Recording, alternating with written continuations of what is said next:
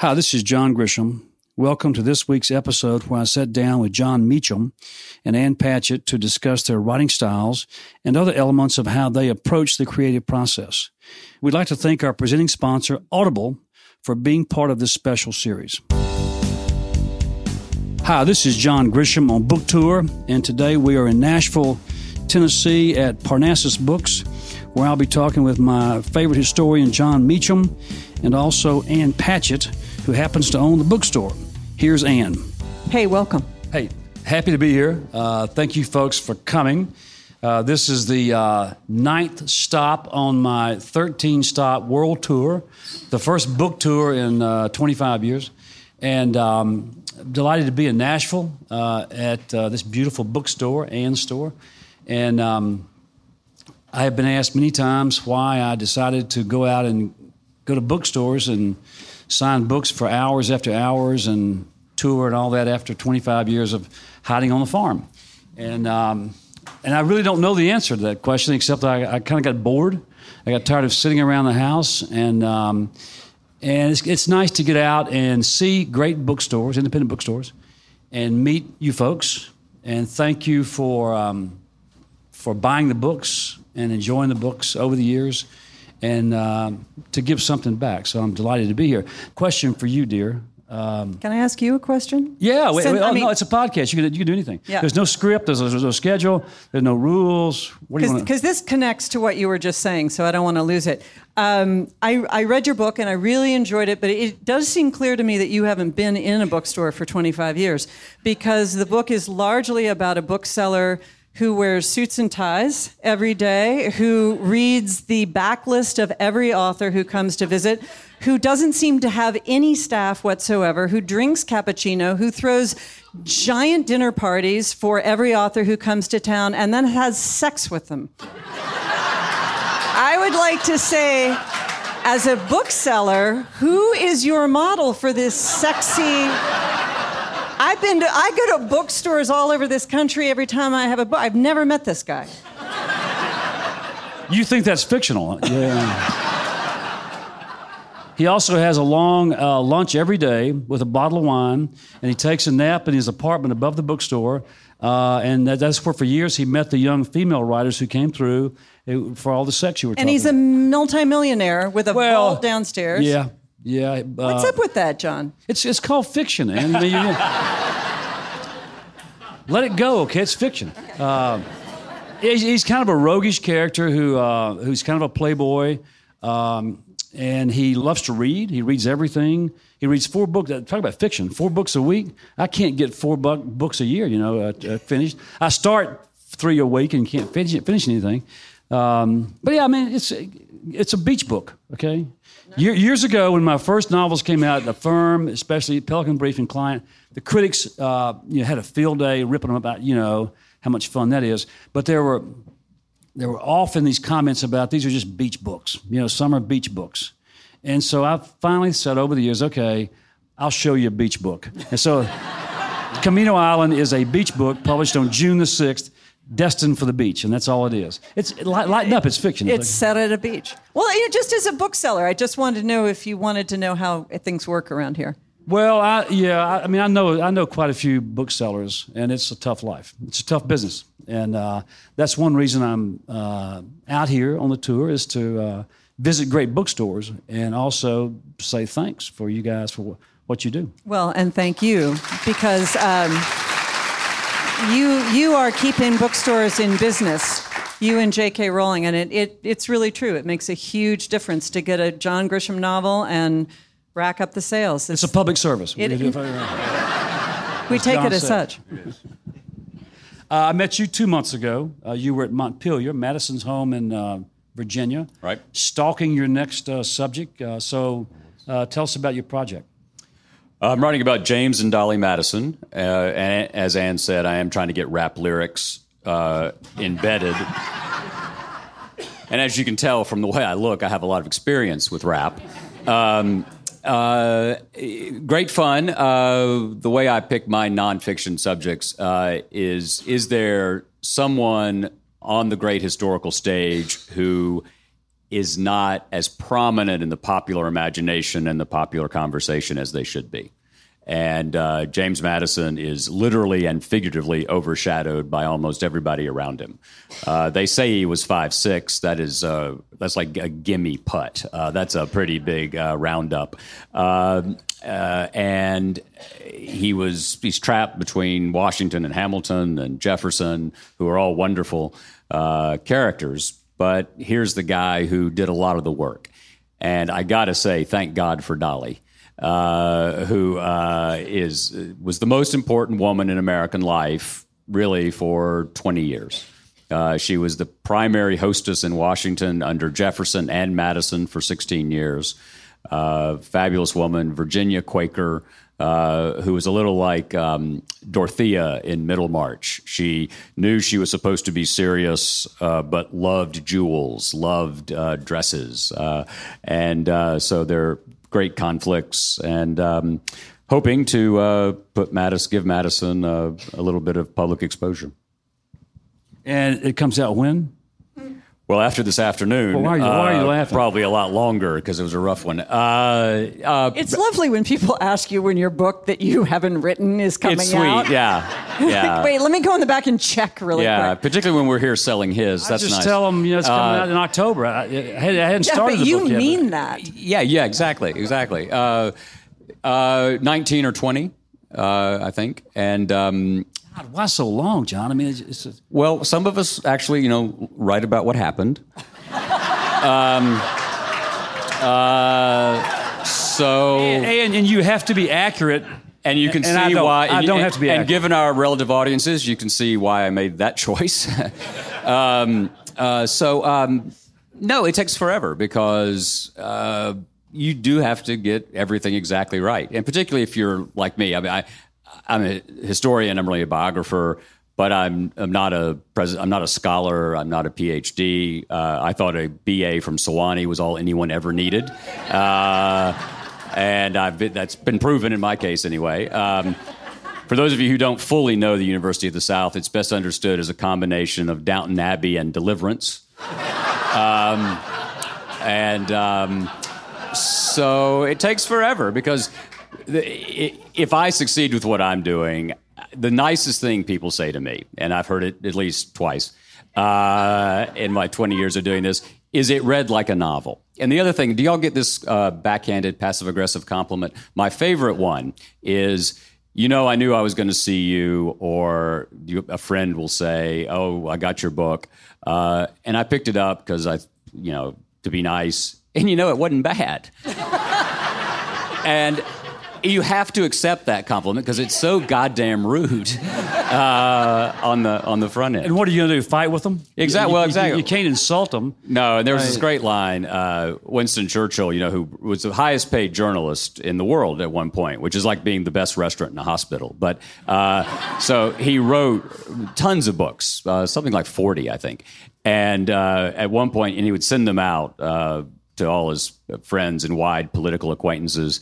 And uh, uh, Lloyd George wrote him back once saying, Winston, thank you so much for your new book. I have put it on the shelf with all the others. Uh, so a lot of them were books that if you put them down, you really couldn't pick them back up. Uh, it's called Reader's Block. I heard that today for the first time. Uh, one of you guys mentioned Reader's Block. I mean, I'd never heard Reader's Block like before. You I, you- I- I have you to put one story on the record, though, uh, quickly, which was arguably.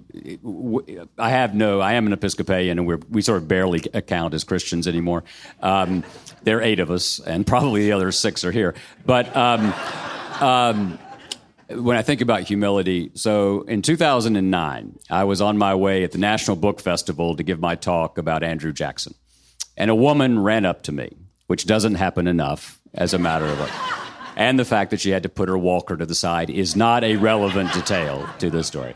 And she said, Oh my God, it's you. And I said, Well, yes, you know. Existentially speaking, that's hard to argue with. She said, Will you wait right here? I want you to sign your new book. And I said, Yes, ma'am. And I stood there under that tent. And I was thinking, This is what life is supposed to be like. Women are supposed to run up to you. You know, they're supposed to recognize you. I've done everything right. This is, this is it. I've reached the pinnacle. Hand to God, she brought back the runaway jury.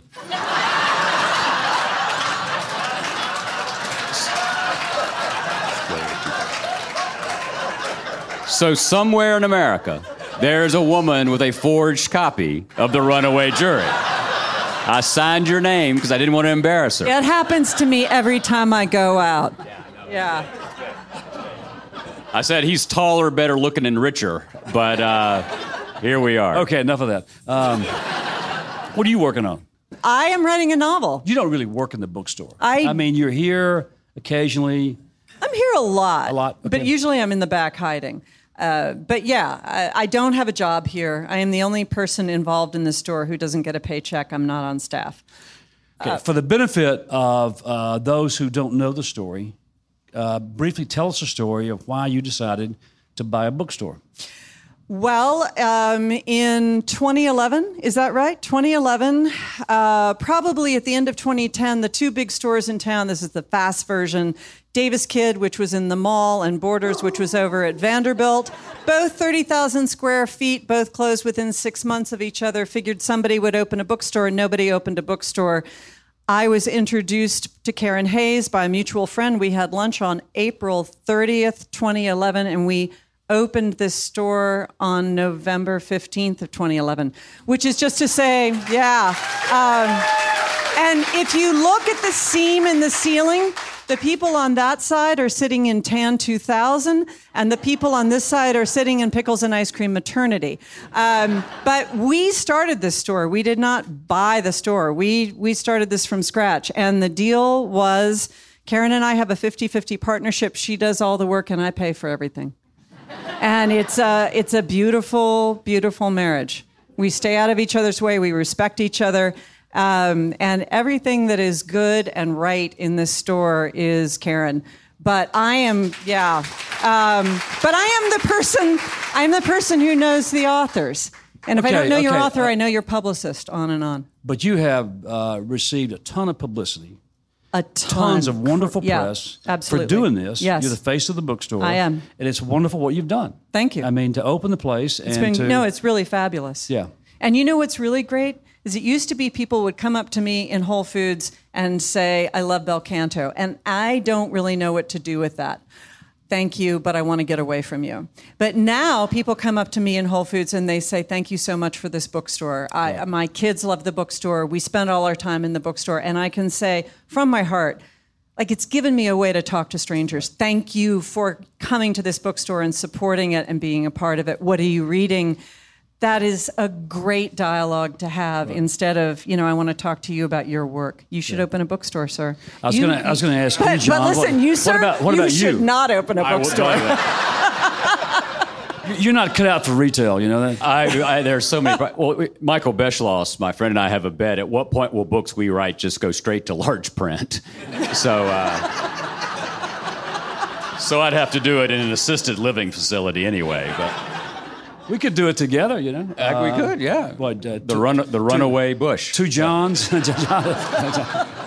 no, we're not doing retail. Okay. All right, back to my question. What are you working on? I'm writing a novel.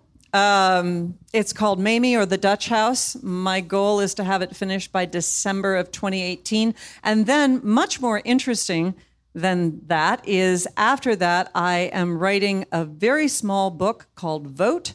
Uh, that will come out in time for the centennial anniversary of the suffrage, women's 19th Amendment, women getting the vote in August of 2020 because I am a bookseller, it will come out in May of 2020, so I can hit Mother's Day and graduation. and then August, we will have the anniversary, and then the next presidential election in November of 2020.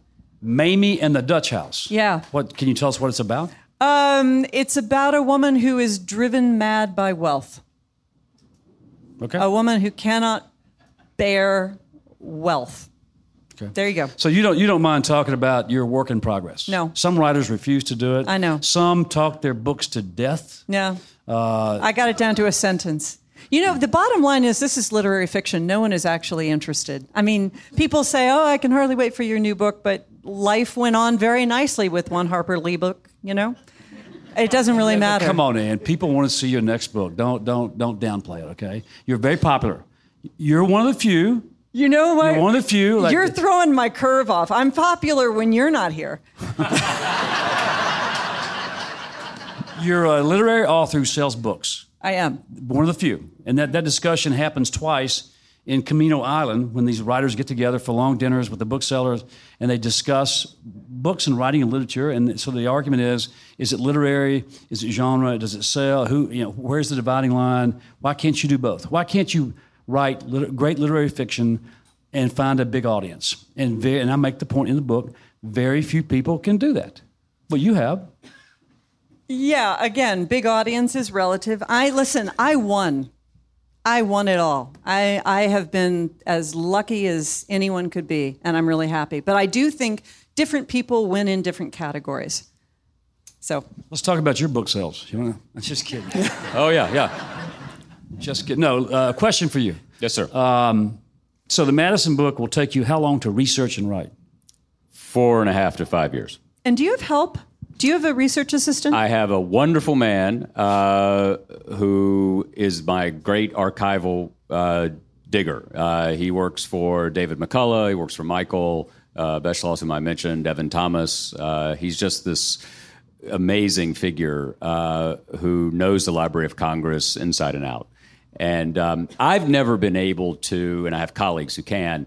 I've never been able to have anyone sort of write a memo about something or do research in that way. I have to, for better or for worse, uh, I have to take the original documents and spin them through my own Cuisinart. So I don't have um, that kind of research assistance. Now, at the very end, when I panic, uh, and do y- y'all know Moccasin Bend, the mental hospital down in Chattanooga? I have a room every four years um, where I go. I, I do hire the smartest people I can find, usually students I've taught along the way, to punch as many holes as they can. Uh, so I spend an enormous amount of money and time on fact checking. do you do your own index? No, no, I do my own footnotes. Uh, and I, cause I, I, I sort of write two books. One is for normal people, and then the, the source notes themselves, which often run well over 100 pages, uh, are for the scholars. And I feel that in a way as as a debt because there are people who spend their whole life working on one year of the War of 1812. And I'm going to come through and breeze in and do that in three pages uh, as part of a larger historical narrative. The, the point of which, I mean, the reason I do what I do is not because these figures from the past were so much better than we are, but because they were in many ways just like us. And they were driven by sin and shortcoming, and they had their vices and their virtues, but they did manage to leave the, the nation and the world a little bit better off. And so the human drama of that, what is it like to sit behind that desk? What is it like to have ultimate authority? Is to me the inherent drama. Um, you know, I, I think Shakespeare wrote about kings for a reason. You don't have to explain why you're doing it. Uh, they have ultimate authority, and so um, so I, th- I feel an obligation to give as much exposure because again, I, like Ann, uh, I won the nonfiction lottery in life. Um, the, the fact that I can make a living doing what I do is is an incredibly incredibly great gift, and um, it is a li- my house is a little bit like The Shining meets C-SPAN. Uh, you know, I, I, I talk to dead people; they talk back. It's it's kind of scary. I thought you just meant it was really big. Um, I have a question for you. Uh, as long as we're talking about research, what do you know about the vaults at Princeton?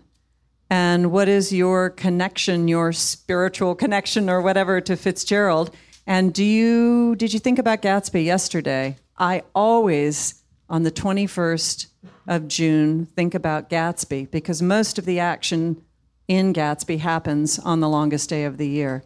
So, talk about the vaults at Princeton and just why you made those decisions. That opening chapter is you start off with such a bang.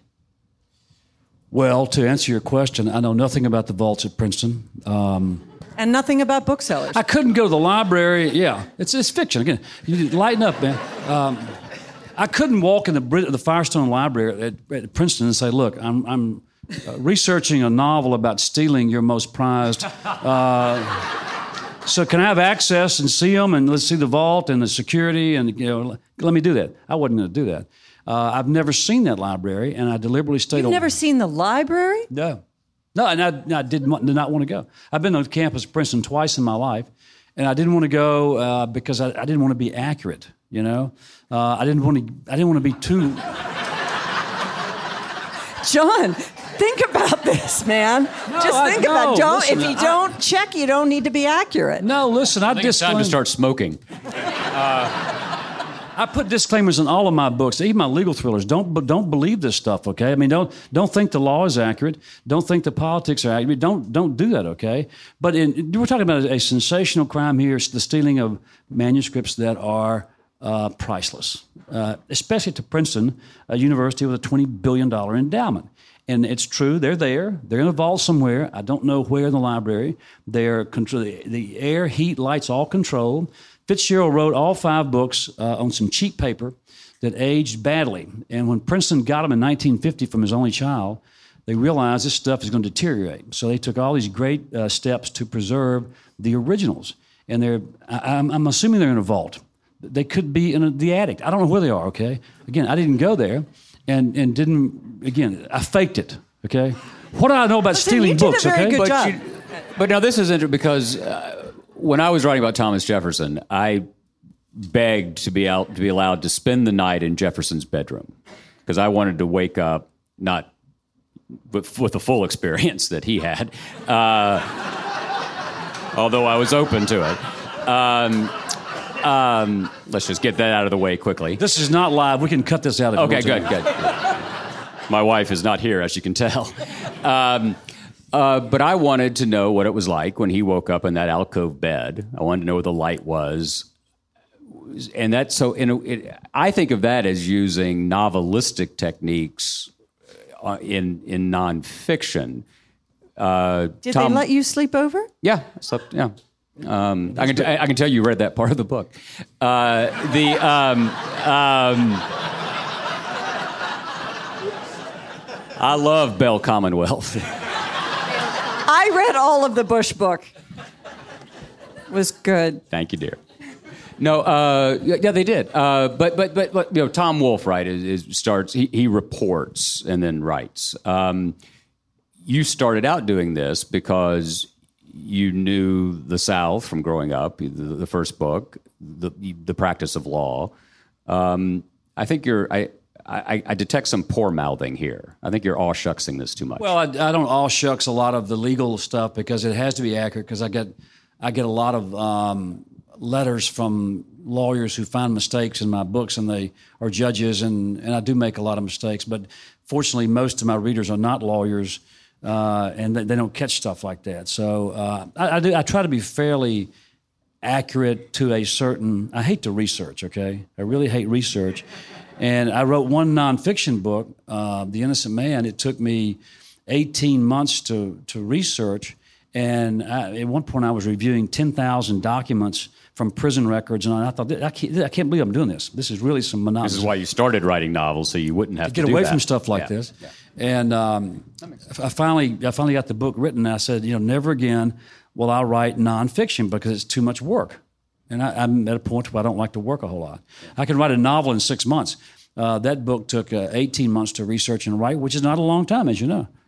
Now, Anthony Trollope had a rule. He wrote 2,000 words a day, 1,000 on the train going to work, 1,000 on the way back. It produced 53 novels. Do you have a do you have a quota per day when you're in the zone? Not a not a quota. Uh, it's usually about a thousand, sometimes fifteen hundred per day, over a span of three to four hours in the morning. Uh, when I'm working every day, when I'm when I, and it takes me six months. Uh, but again, it's you know it's fiction. I don't have to worry about being accurate. Um, and, and with the innocent man, uh, I, I also knew that um, some of the bad guys were still alive, and uh, they may take offense to what I wrote about them. You write about dead folks; they, they, they can't sue you, right? That's the great thing. That's true. Although I did write about George Herbert Walker Bush and when his son had access to Guantanamo, so that was a little risky.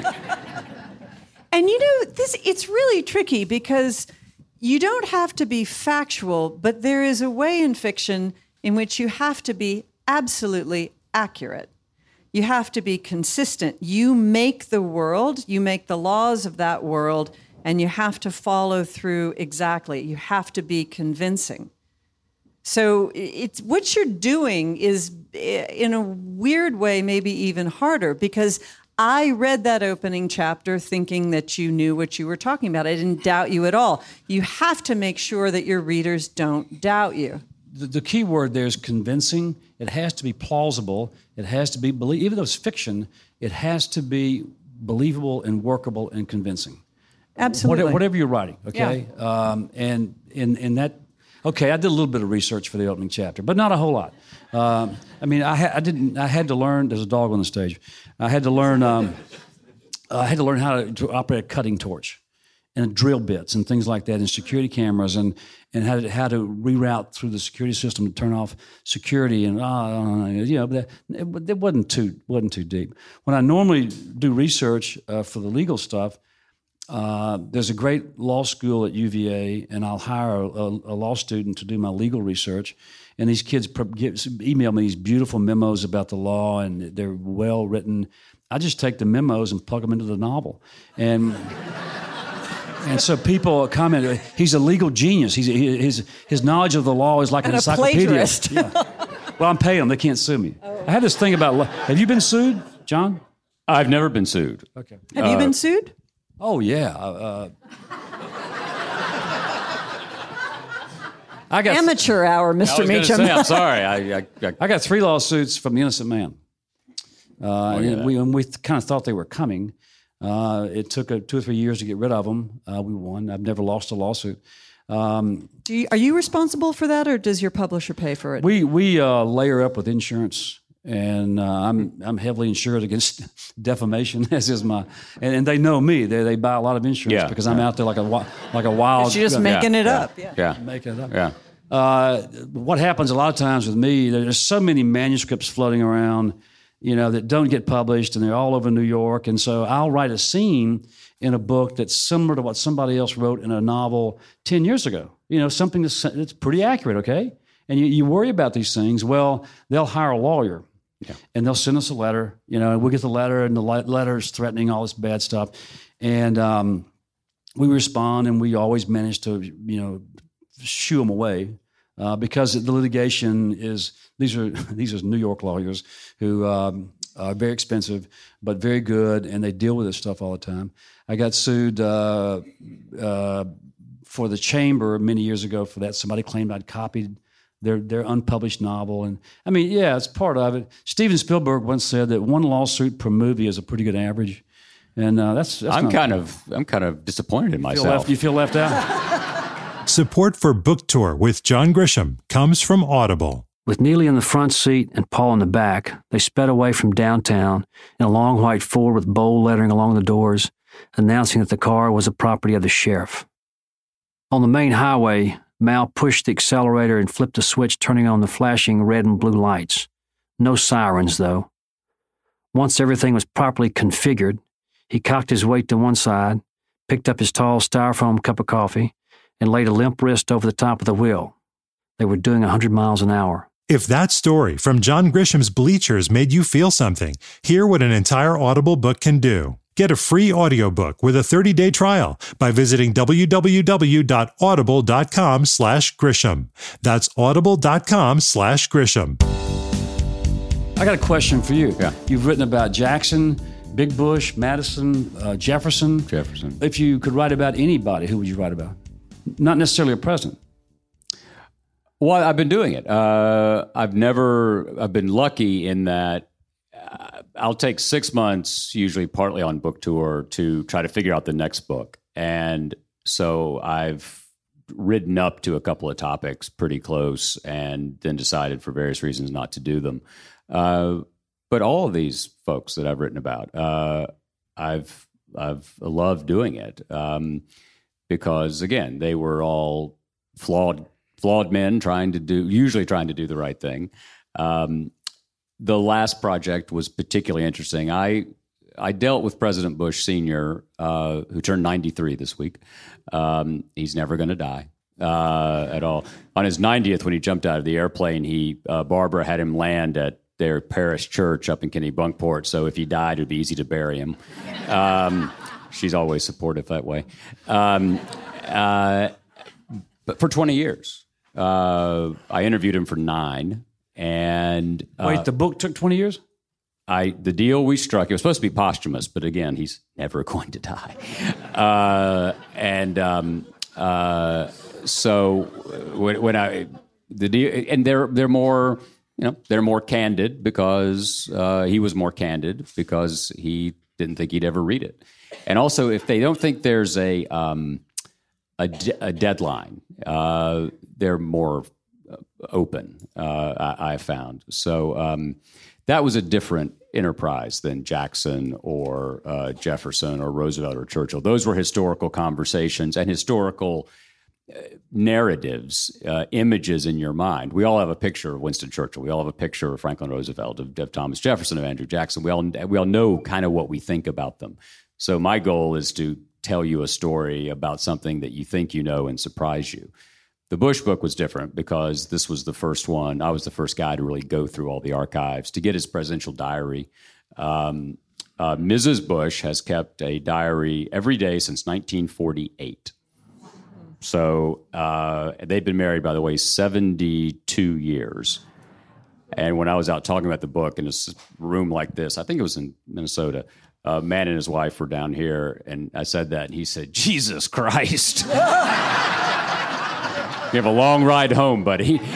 Uh, but I, uh, but she was going to seal the diary for 50 years after she died. And so I went to her and begged and said, look, I, you, please let me read this. Because if you put a really intelligent woman at the highest levels of American life for 50 years, which is what's been going on, it was going to be interesting. And particularly if it's Barbara Bush, who has no filter now and didn't have much of a much one then. Um, and when uh, George W. Bush found out that his mother had given me uh, his diary, he said, "She gave you what? that, that that is not good for me." Mom and I didn't always see eye to eye. I gave her white hair. So. Uh, I've spent a lot of time with these people. I once, can do this hours. But once a presidential scholar, always a presidential scholar? Like, do you think that you'll jump the tracks and write a book about Elizabeth Taylor at some point? You know, I almost, I, I, haven't told anyone, I don't think Keith knows, I don't think my wife knows this. I almost uh, jumped the tracks, as you said, and thought about writing a book about Elvis um, because um, I, I, got interested in the sociology. It's his 40th anniversary of his death this this August, and um, so I I can't remember why this got in my head, but I started reading the sociology on this, and basically Elvis is a Christ figure in sociological terms. People dress up like him. They sing things that he sang. They talk. Uh, they they uh, think. Some people think he's still alive. Um, Fortunately, Jesus didn't come from Memphis. Uh, which Tupelo. is which is good. Yeah, but this is I'm trying to make Grisham feel okay. Um, uh, so uh, so I thought about that, but uh, but then I sobered up, and uh, I, I, I hope so. Um, the only non-presidential book I've done was on religious liberty, uh, which I wrote at a time, uh, 2006, when the culture wars were particularly ferocious. Uh, the anti-gay marriage stuff was going on. The intelligent design debates. Uh, a lot of people. Uh, Pat Robertson issued his fatwa against Hugo Chavez, saying that God would want him dead. Um, and so I thought we needed to sort of recover the right role for religion in the conversation. Did you have to go to Bush Senior and, and sort of uh, convince him to cooperate? We it's lost to history. Um, we I, I, I, first went up there in 1998. Went to Walker's Point, and um, uh, I was at Newsweek then. Uh, this is like talking about the Peloponnesian War. Um, but the news magazines mattered. He liked having somebody if he wanted to send a message here or there. Uh, the son was running, so um, uh, and then about 2002 or so, he's I asked I said, "Is there anything in the vault?" You know, every presidential family still has a box somewhere. Even the Jacksons uh, out at Cleveland Hall, across from the Hermitage, the uh, John and Janice Donelson had a box of Jackson letters that nobody had ever seen. Um, so there's always something in a garage somewhere. And so I said, "Is there anything?" And he said, "He said, well, I got that diary I kept." I was like, "Oh shit! oh, I'm free, sir." Um, uh, and uh, he said, "You want to see it?" I was like, "Well, you know, I, I you know, sure." Uh, and he, it'll be the last presidential diary because of special prosecutors and that sort of thing. Um, and my God, can can you imagine the Trump diary? Um, Dear Donald, here's what I think about myself today. Um,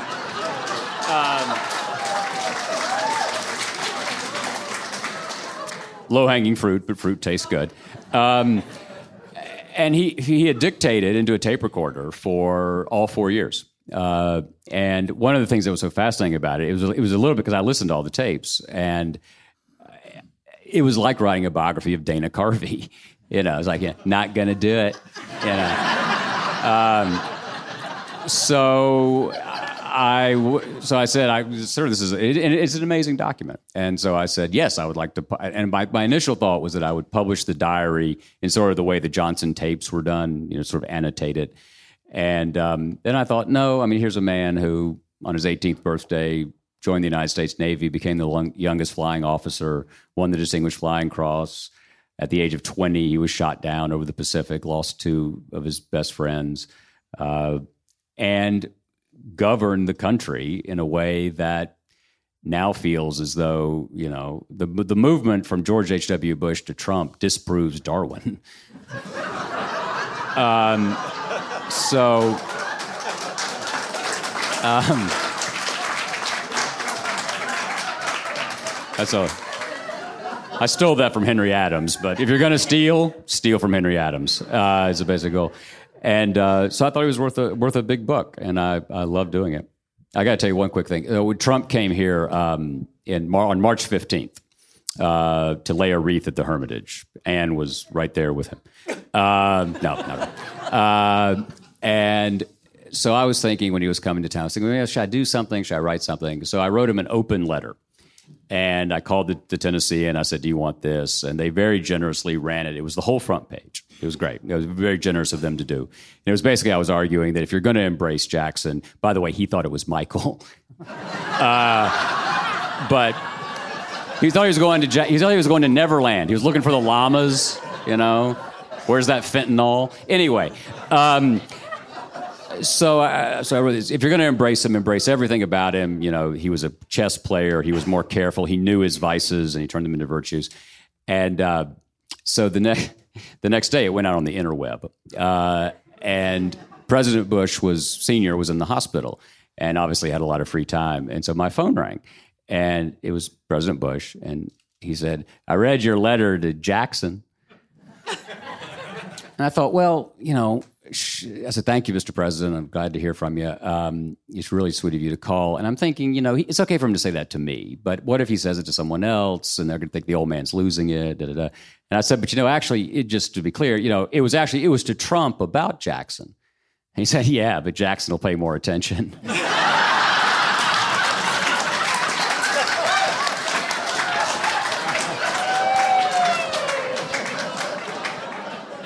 He's just fine at 93. Are you going to do uh, W? Uh, we are going to. We are in conversations about a 20 year cycle. Uh, if he'll talk and be open, and um, uh, it takes about 25 years after somebody leaves office to really render a historical verdict. Uh, that's why I was able to do Bush when I was. Um, uh, when the passions cool and you get a, you get to really see how things settled. Um, I think he's a fascinating man. I think he's un, I think he's uh, inexplicable outside the context of Texas politics. Uh, he always wanted to do what his father hadn't done, which was win in Texas, and um, uh, so yeah. Question for you. Yep. Um, law. How long did you practice, and what kind of law did you practice? And do you ever miss it for a second? I practiced for 10 years, and uh, for those of you who've read The Time to Kill, that was sort of me, uh, struggling lawyer in a small town in Mississippi, dreaming of a big case. I wanted to be a trial lawyer. I wanted to be in the courtroom and try big cases, and you know, pretty young wife and young family, and and no money, but um, dreaming that dream. So um, it was autobiographical in in many ways. Um, I only I only did it for ten years. About halfway through that brief career, I got the bug to write, and I'd never thought about it before. I'd, I'd never studied writing or or dreamed of being a writer, but I was inspired by something I saw in a courtroom to create this drama, and I decided to try and write it. And um, once I got that bug, and once I, the pages started piling up, uh, I really became disenchanted with the law, and um, I was dreaming of you know writing a book and maybe selling a few copies, and then maybe expanding the readership, and you know, you know bringing books out every year, and maybe after ten years I could write full time. That was the dream was to be able to write full time, yeah. and um, it happened sooner than I thought it was going to happen. But um, no, I have never thought about going back to the courtroom um, or to be involved in politics as a candidate. I've done that before and and never really enjoyed any of that. So. Uh, I feel very lucky that l- later in life, when I was 30 years old, I found a new career and um, it's been okay. So there's a legend among booksellers about you, and I always wondered if this was true that you put a time to kill in the trunk of your car and you went around and took it to stores. Karen, you know this story? Do people know this? Yeah and that the stores that took the, that book and sold it for you were the ones that you were loyal to and went back and did promotion in those stores. Yeah. Uh, what happened? They printed 5,000 hardback copies of A Time to Kill, and it was a small unknown publisher in New York that went bankrupt the following year. And I was dead broke when A Time to Kill came out, but I had more money than my publisher. And so they, uh, they could not promote me on the road. I bought a thousand copies of the 5,000 copies and went to libraries and bookstores all over the Mississippi, Arkansas, Tennessee, Louisiana, uh, trying to make something happen. And um, some of the stores said no, they didn't want to do it. That's fine. Some of the stores said yes. And years later, well, no, when the firm came out, uh, 18 months not, later. Yeah, not that many years I mean, later. You know, looking back, it happened real fast. But the time to kill flopped, and um, and I, you know, I, I, was discouraged by that. At the same time, I was writing hard every day trying to finish the firm and I was uh, I was uh, encouraged to to finish the firm because my wife believed it was going to be a big book, and my agent in New York believed it was going to be a big book, uh, far more commercial, far more accessible, far more popular than my first book. And I told I told my wife several times, the first book flopped.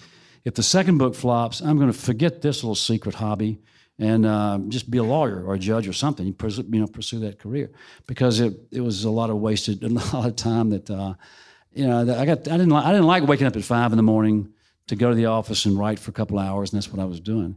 Um, but when the firm came out, you know, suddenly, you know, a lot of bookstores wanted me to, to come, and um, I went to uh, a few with the firm. I went to 25 years ago. I did the, the, the nationwide tour the 35 cities coast to coast and uh, uh, did not enjoy that. That's no way to have any fun. And I said, I'm not doing this again. And uh, for about 10 years, I would go to the same five stores in Mississippi. And, and what are they? Square Books in Oxford, Lemuria in Jackson, two of my favorite stores. Uh, Burke's Bookstore in Memphis, yeah. uh, uh, Reed's in Tupelo, and a bookstore in uh, Blytheville, Arkansas. And those, yeah. those, those, those five booksellers were friends who had really worked hard with the time to kill and it was easy to say. And and back in those days, I would go there and we would sign for twelve or fifteen hours, and and that got old. Um, so we cut it back and cut it back and cut it back. And so finally, I quit doing it altogether. I still signed 2,000 books a year for each of those stores. Okay, so since this new book has a lot to do with rare books and first editions, what do you think a signed first edition hardback of A Time to Kill is worth? It all depends on the quality. High, the, first quality. Uh, pr- pristine quality is uh, $4,000. Yeah. And the firm is uh, $500. Uh, they put. well, I'll buy it. I mean, I buy them all the time. Do you do you remember what the first run of the firm was? Yeah, it was, it was 20, 20 or 25,000 copies of the firm, and they went back to press before publication. Yeah, the, the book had a lot of, lot of pressure behind it when it came out in March of uh, March of '91, and so a first edition of the firm is about 500 bucks, somewhere like that. But I, and I started collecting books about that time, and um, have have a. Well, what's your best book? What do you love? Oh, I have um, I have two copies of The Sound and the Fury. Uh, given signed First No, edition? No, the first edition. Yeah. Okay. They're all first. I don't buy most of the first editions. Okay. And uh, you know, there's a big market out there, and it's fun. It's fun to, to collect them. It's fun to play the game, to watch the values of them, and that's what what was so much fun in Camino Island. Yeah. Do you have a catcher in the rye? No, no, Do you long for that? Yeah. That's what the the guy has. it's is about seventy five thousand bucks for a pristine copy of um, Catcher in the Rye. signed. Uh, he signed almost no books. Right. If there was a, if there was a signed one by J.D. Salinger, we don't know what it'd be worth. Pristine copy, probably So seventy five thousand unsigned first edition. Yeah. yeah. If you got a signed one, it would be at least hundred thousand dollars. Wow. I didn't have a Karen, copy. let's get some of those. Okay. Yeah. What was the moment? How did the firm happen commercially? What was the road to Damascus that, that took it out? You know, it was a lucky break that happened, and I had nothing to do with it. I didn't even know about it. Um, Those are the best kind. yeah, I mean, it was just uh, it dropped in one Sunday morning with a phone call. Uh, I'd finished the book. I'd sent the book to New York in the fall of 1989. Time to Kill had just come out, and you know, didn't went, went nowhere. And um, there, there was no uh, stampede to buy the firm. Nobody wanted, wanted the firm. My agent showed it to a few publishers, and my agent wanted me to make some changes. I wasn't going to do that, so we were sort of at a standstill. This used to happen all the time in, in the business in New York. Uh, these Hollywood production companies and studios have scouts in New York. It's a small business, and the buzz will get out about a hot manuscript, and they'll try to get a copy of it. Well, this happened to the firm, and a copy popped up in Hollywood, a bootleg copy. We knew nothing about it. And a guy made 20 copies out there and gave it to all the producers in the studios as though he, he was acting for me. And again, we, didn't, we knew nothing about it. And he got nervous when they started bidding for it.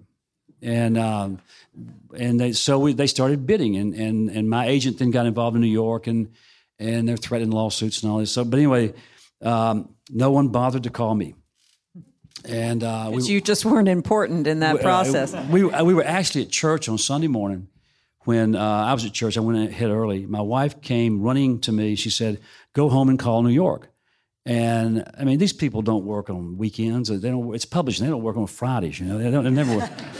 and uh, so I raised them. She, she said something big is about to happen. And I called my agent in New York, and he said, um, he said, yeah, uh, we're we're getting ready for the final round of bidding uh, for the film rights to the firm. And I said, What about the book rights? Uh, I wrote the book. Well, know, we haven't sold the book yet. He said, he said I can't talk right now. Um, we're, we're getting ready to bid. And he said, I, I need your authority to ha- take the highest offer from uh, Paramount Pictures, uh, uh, Disney Touchstone, or Universal Pictures. Uh, and I said, Well, okay. Um, just for fun, uh, how much money are we talking about? And he said, um, he said, I'm asking half a million and I hope to get 400,000. And I said, you want my authority to go do that? And- and he said, yeah. And I said, okay, you have it. And, and I went back to church and uh, we sat through the worship service and it was one of those uh, really long sermons. I mean, we had communion. Um, we had a bunch of visitors. Baptism. We had no worse than that. We, the baby dedication service. Okay, they bring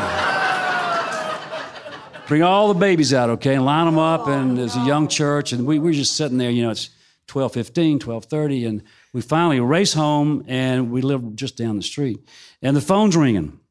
Literally, I grabbed it, and it's my agent. He said, "Where you been?" I said, "I've been in church. Okay, praying big time." And, and he said, "We just sold the film rights to the firm to uh, Paramount Pictures." And uh, I said, you, "What's? What, tell me what's going on." He said, "Well, I, they wanted this," and he, he spent 20 minutes trying to tell me how he had negotiated. And, yeah, yeah, yeah, buffaloed everybody and run over people. And I finally, I said, uh, "Okay, that's great. Uh, just for fun, uh, how much money did we get?" And he said, um, six hundred thousand dollars.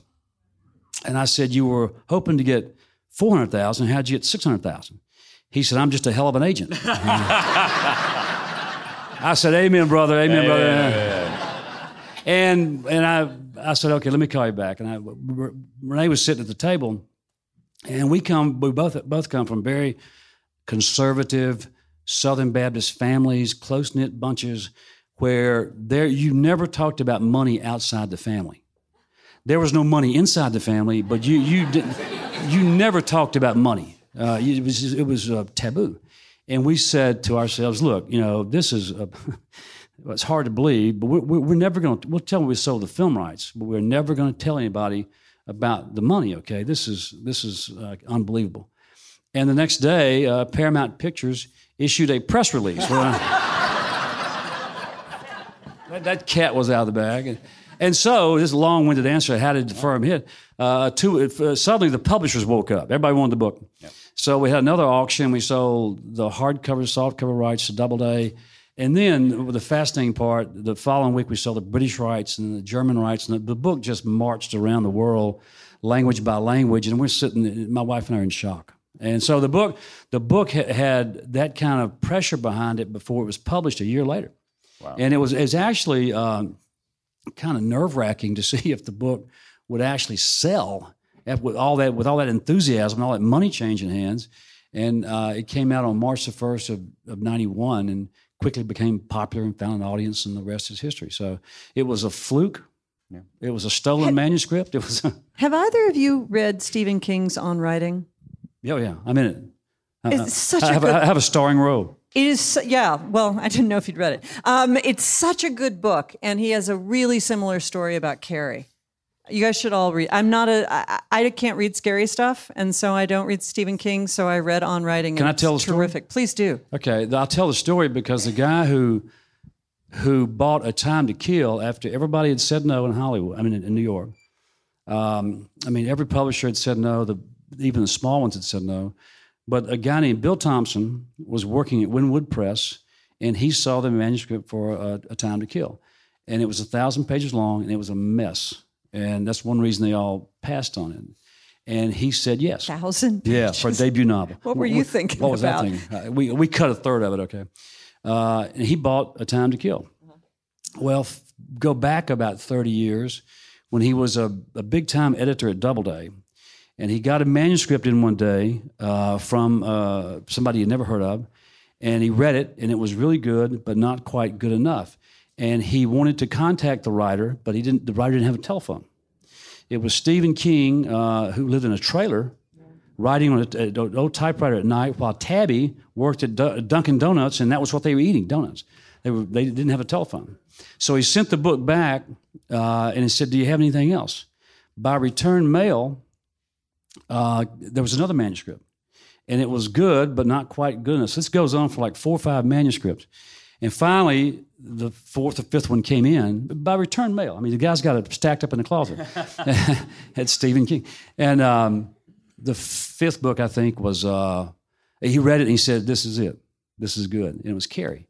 And um, then they went back and he had to send Stephen King a tel- uh, the old uh, telegram, not, you know, not a fax machine, uh, not a phone call, and he said, "We'll, we'll will pay you uh, twenty five hundred bucks for the rights to Carrie." And um, then they took the other four books and reworked them. Bill Thompson did with Stephen, and it was uh, Salem's Lot, The Shining, uh, Christine, you know, or Cujo. I, I, can't remember all the titles. But that's how Stephen King was discovered by the same guy. The same guy. Same guy, Bill Thompson. and they have a shrine to him on Madison Avenue now. Did he get J.K. Rowling too? No, I, I, think the ending was not that good. I'm sorry. Uh, I think he kept he he changed a lot of jobs along the way. So that was great story. All right, we're going to take some questions from the crowd uh, for a few minutes uh, to see what you want to talk about. Anybody got a question? Yes, sir. Does it bother me when the movies change the story? Uh, no. no. That's a really good answer. I don't. I don't make movies. Uh, I don't know how. I don't want to learn. It's. I have no interest. I would love to see all of them adapted to wonderful films because we all love good movies. Uh, but it's a whole different world. I'm not going there. A, a movie cannot change a word of a novel. The, it's What's written, your best movie? Uh, I prefer The Rainmaker because it was it, it was Francis Ford Coppola and he's he was such a great filmmaker, and he wanted he wanted me to hang around the set all day long and drink espresso with him, and uh, And you Oh, know, is that where the espresso comes from? The, he drinks a lot of it. Okay, and uh, and he said, "I'm going to I'm going to stick to your story," and he did. And the cast was phenomenal. It was young Matt Damon, Danny DeVito, Jon Voight, Claire Danes. It was a lot of fun to watch, and it, it really he took he took he filmed it. He's obsessive about editing. He can never let a movie go. And they finally said, "You got to give us the movie," and they released it one week before Titanic. It took it uh, oh 10 years to finally get into the black, but it was really bad timing. Yes, sir. Uh, The story is a pain, how was a painted house, the publishing history of a painted house. Uh, I owned the magazine, the Oxford American, for 10 years, and uh, almost broke me. Okay, um, but I bought it to help a friend, and to really boost sales, uh, I serialized a painted house in six installments in uh, the magazine over the course of a year, and it still lost money. But by the time um by the time uh, the fourth or fifth installment was published, Doubleday had seen the book, or the installments, and they wanted to publish it. I wasn't sure they wanted to publish it. I was just kind of playing around with the magazine. that's funny because I was sure they wanted to publish it. But it's thank you. It's done. It's done very well. Uh, one. It's one of my favorites. It's a, it's a book with no lawyers. it's a childhood memoir, and that, that's it's very autobiographical. Yes, ma'am. Don't give away the ending, okay? Okay. Okay. No, she didn't. She didn't. Just do you? Did I I, know did, her. did I debate did the you ending? debate? Not this one. I, I knew the ending. I knew the ending. But the, but it's not it's not uncommon to have uh, two endings, and I've actually written two before to see uh, how they would fly with uh, Renee first of all, and maybe the people in New York. Um, so the partner has a, a really unexpected ending, and the worst hate mail I received still is uh, because of the partner. Uh, and, and I mean, it, it still comes in. Some guy will read the book in New Zealand in a paperback, you know, the partner, and get so angry uh, that he'll write me a letter, you know. And I'm, I want to say, look, this, the book's 20 years old. Get a life. Uh, yes, sir. The question is my Oxford days and hanging around Square Books. We moved there. We got married in Oxford. We were just out of school at Ole Miss. Uh, I just finished law school, and uh, and so we always loved the place. Loved it. It's a great town. Still is. And so we moved there in 1990. When I stopped my legal career and I wanted to write full time, we moved to Oxford and built our dream home. And I thought with that, you know, with that, with that Paramount money, uh, and and we thought we'd be there forever. But back then, Willie Morris was still the writer in residence at Ole Miss. Barry Hanna was teaching writing at Ole Miss. Larry Brown had just broken out, uh, you know, as a fiction writer and um, and they, the, the, the signings were almost every day. So there was all, always writers coming through, and we would hang out at the bookstore and um, and and hanging out with these guys. I heard them talk about book tours and and how bad they were, or how much trouble you get into on a book tour with, with those guys. And uh, so I was I was always wary of, of the notion of uh, touring, and uh, and so I, I didn't. That's one reason I gave it up. What about you guys? Do you tour extensively? I, yeah, I do. Did you drink extensively? I, I'm so curious because I knew those three guys very well, and I have, kind of personal. You, uh, I have, I have never seen alcohol. I will never forget being out with Willie Morris one night and having him pour 151 into a half a glass of red wine and bolting it. I've never done that. Uh, Glad that's all I wanted to know. Just I I thoroughly enjoy wine, uh, but those three guys, That- I mean, that- in their prime, that was a Willie scene, Morris, man. Barry Hanna, and, and Larry Brown were in a league of their own. They were. Uh, but but even hanging out with them for the night, even if you didn't drink, it kind of glowed off of you. How much do you drink, John? My uh, my best friend at Sewanee was a guy who grew up in Lynchburg named Jack Daniels. You couldn't, I'm sorry, I don't mean to be rude, but you couldn't talk about those three men at that time and not think about that because that's really what that story was about in large part. Oh yeah, And Uh, what hanging out in Oxford was about in large part. Faulkner set the stage. yeah, and and uh, I've been to a lot of those parties when I left early because it was getting ugly. Uh, yes, sir. The question deals with uh, do female Southern writers get the acclaim, like Flannery O'Connor, Carson McCullers, Harper Lee? Do they get the same acclaim that the men do? Um, you want to take that one? Not particularly. it was a question for you. But, but that's both of us. No, they don't get the attention and acclaim. Eudora Welty, uh, she didn't get what Faulkner got. Uh, I'm, I'm, not going to suggest why. I'm sure gender has a lot to do with it. Uh, but um, I'm really drowning here. You want to help okay, out, John? gender has uh, gender might have something to do with it, but also what you put out has a lot to do with it. So Faulkner's body of work was enormous. And Eudora Welty's was quite small, in large part because she took care of her mother for the 20 prime writing years of her life and then was really struck down by arthritis. Carson McCullers, Flannery O'Connor, great illness, uh, died young, and a very small body of work. So I would say that it would be hard to hold a body of work like Faulkner up against a body of work like Kate Chopin, who you know, had no body of work. It was like a Harper Lee. That's not a body of work. So that's a it's a very different set of circumstances. And I'm I'm all for talking about gender discrepancies and how unfair things could be, but that I think it doesn't even out. you want to you want to jump just in? Very, it's also Ann used a wonderful word, which is circumstance. Um, if it weren't for Malcolm Cowley putting out something called the Portable Faulkner, we wouldn't be asking the question um, you know, he wrote and wrote and wrote in obscurity and had a, uh, the good luck of having a, a, book put out that led to the Nobel Prize, and things tend to work out after that. Um, uh, and so um, I think about, I've always wanted to write an essay about this. Uh, the writers who are rediscovered by the, the, the landmark review, Dawn Powell was brought back. Uh, Barbara Pym was brought back by David Cecil. Uh, Dawn Powell by Gore Vidal. Um, Ann Beattie is doing Serenity. Just told me this. Ann Beattie is doing the um, Modern Library. The Modern yeah. Library edition of Peter Taylor. Yes. Because who's reading Peter Taylor anymore? Right. Right.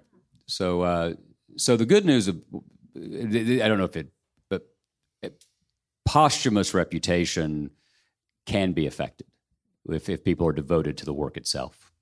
Faulkner was out of print when he won the Nobel Prize in 1950. You could you couldn't buy, you couldn't find a Faulkner novel anywhere for sale in, in Oxford, or, you know, or anywhere else. He was out of print, and then he made a little money later with the, portable Faulkner. Yeah. There's a great story uh, after he won the Nobel Prize. The city of Oxford constructed a new uh, water tower, and they in a city council meeting, the motion was made to put on the water tower, Oxford, Mississippi, home of William Faulkner. That was the motion. It died for lack of a second. you can also ask yourself I would love to know how many people have read a Harper Lee book, a Flannery O'Connor story, um, uh, a member of the wedding, versus how many people have actually read Faulkner. A lot of people talk, but you oh, know those oh. books are hard, man. I'll, I'll I'll I'll play the honesty card. I find it most of it virtually unreadable. Uh, Faulkner. I really do. I, I, I'm, I, I, I'm a Philistine. I'm, I'm sorry. I apologize. I'd go to the cross for Robert Penn Warren, but Faulkner I find uh, mystifying. Well, and I have to say, I've read it, and it, I'm, I'm, it's, it's hard. Light in August, man. Light in August. Feel good Faulkner. So much fun. You will feel so good about yourself. Everybody don't leave the store tonight without ordering a copy because we don't actually have 200 here in the store.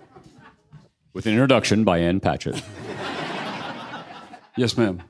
Who was Nate in the Testament based? Uh, um, well, he was. He wasn't based on anyone. He was. Uh, he was just a fictional character. He was. He was. Uh, you know, the protagonist in the novel who had a lot of problems and was sent to to the jungles of Brazil to find a missionary because she had just inherited uh, a lot of money. And um, no, he he was not based on any real person.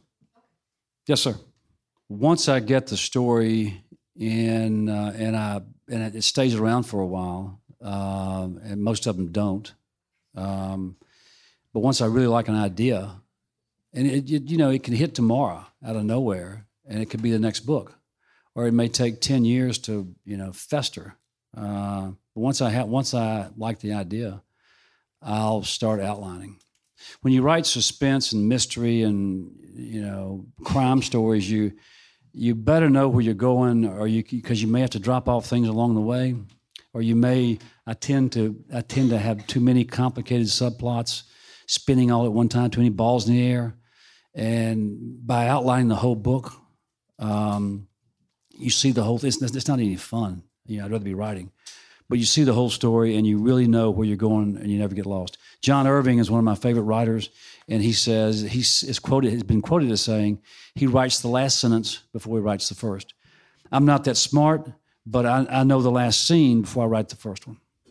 Yes, ma'am. Am I still based in Mississippi? Uh, we moved to Virginia 23 years ago. We we left Oxford to live in Charlottesville for one year to get away and kind of hide and and regroup and and uh, that was 23 years ago. Charlottesville is a beautiful place to live. We're very lucky. Yes, sir. where, where am I on the next novel? Yeah, it's done. Uh, Would you have a title? You know what? Asshole. Yes.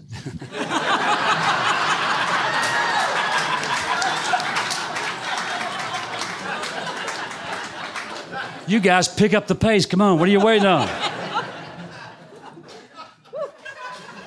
Burn, Washington, burn. In uh, January, I dropped Camino Island uh, onto my publisher's desk. They had, they had no idea it was coming. I thought it would be fun just to upset their first week in January, to change their whole plans for the whole year. They were elated, obviously, uh, and so they, you know, we we we we cut a deal. Uh, they told me then that the pub date was going to be June sixth for Camino Island. I figured it'd be something like that. So I had plenty of time to write the to write the legal thriller, and I got real busy in January, March, February, April, and even May, and finished it by June the first. And um, the story. What are we doing with our life? I just it's, it's the Jack Daniels. it's about uh, a, a, year ago. I, I, saw an article in the, in, in the Atlantic. It was called um, "The Great Law School Scam," and the story is about for profit law schools uh, and how they're funded by huge sums of debt taken on by students who really probably shouldn't be in law school. But nobody, nobody's watching, okay? So they borrow, you know, a quarter of a million dollars and pay to these for, for-profit law schools owned by hedge funds who take the money in excessive tuition. It's, it's a racket, okay? But I read the story and I said, I can't let this go. And so, it, you know, I played around with it for a while the story t- takes place in Washington, D.C., uh, contemporary times, uh, with three students who are, are third year law students. They have a ton of debt. They have a worthless degree. They have no jobs. They can't pass a bar exam. And so they say, screw it. We're checking out and we're going to get revenge. And that's the story. Oh, I love that. The, uh... All right, one more question. We're out of time. Yes, ma'am do I fictionalize real people in my novels? Um, yes, there's only one real person that I've ever really. Um, uh, you may remember in A Time to Kill, Jake's sidekick is a is a big, bad, mean, crazy, colorful divorce lawyer named Harry Rex, and uh, Harry Rex is based on a guy, a former friend who's now an acquaintance, uh, who.